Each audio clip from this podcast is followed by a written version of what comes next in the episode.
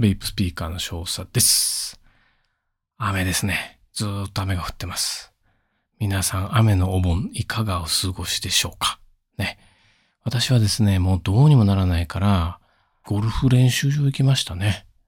まあ人少なかったですけどね。まあ100球ちょいちょい打って、まあね、ゴルフ練習場でいくら練習したところでね、ラウンドしたらまだ全然ね、あの芝ですからね、環境が違うんで、まあ練習したことにもならないんですけど、まあ、ちょっとそれぐらいしかね、出かけるところがなかったんで、そんな感じでしたけれども、本日はですね、ベイプの楽しみ方、私の場合ということでね、ちょっとお話をしたいなと思います。えー、ベイプに関しては、まあ人それぞれこれいろんな楽しみ方がね、ありますよね。だから別に何がいいとか悪いとかね、そんなのはなくて、えー、自分が良いと思ってるのが一番正しいですよね。まあ、例えばそうですね。まあ、高機能のね、温度管理モッドね、ディコディスでですね、えフラッシュイベーパー乗っけて、えお気に入りのリキッドね、まあ、VTC なのかね、トロッペンなのか、あわかんないですけど、まあ、そんなんでね、しっぽり楽しんだりとかね、あるいは、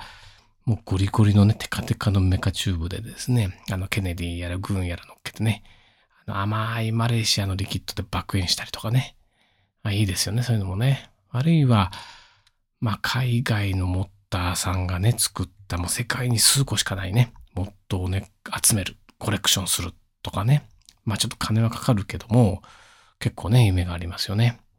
もっとすごいのはね、モッド自体作っちゃう人ですよね。あの 3D プリンターで作っちゃったりとか、あとね、金属から削り出したりとかね。まあ、ちょっともうそ、そこまで行くとね、なかなか理解はできないですけどね。あと、まあ、自作リキッドね、これ私もやりますけど、まあね、いろんなね、あの、香料メーカーさんがね、あります。ま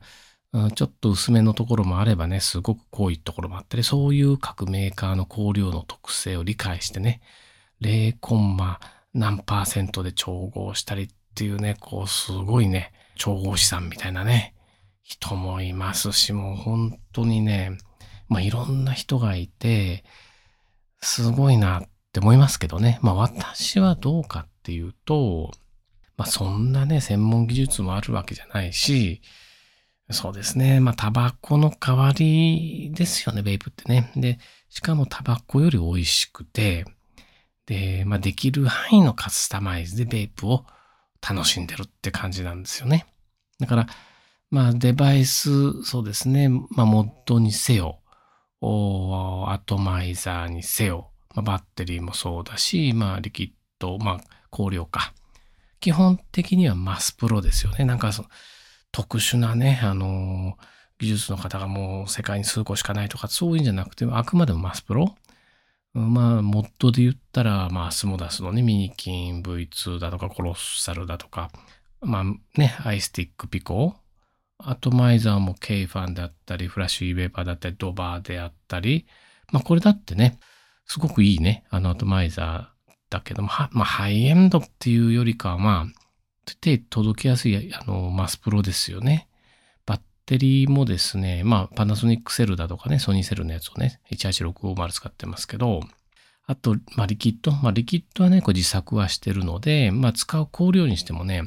あのカペラとかね、あの TFA とか、まあ、この辺はもう有名ですよね。もう王道というか。あとまあたまにフレーバーラブとかですね。なんかの香料を買って混ぜてると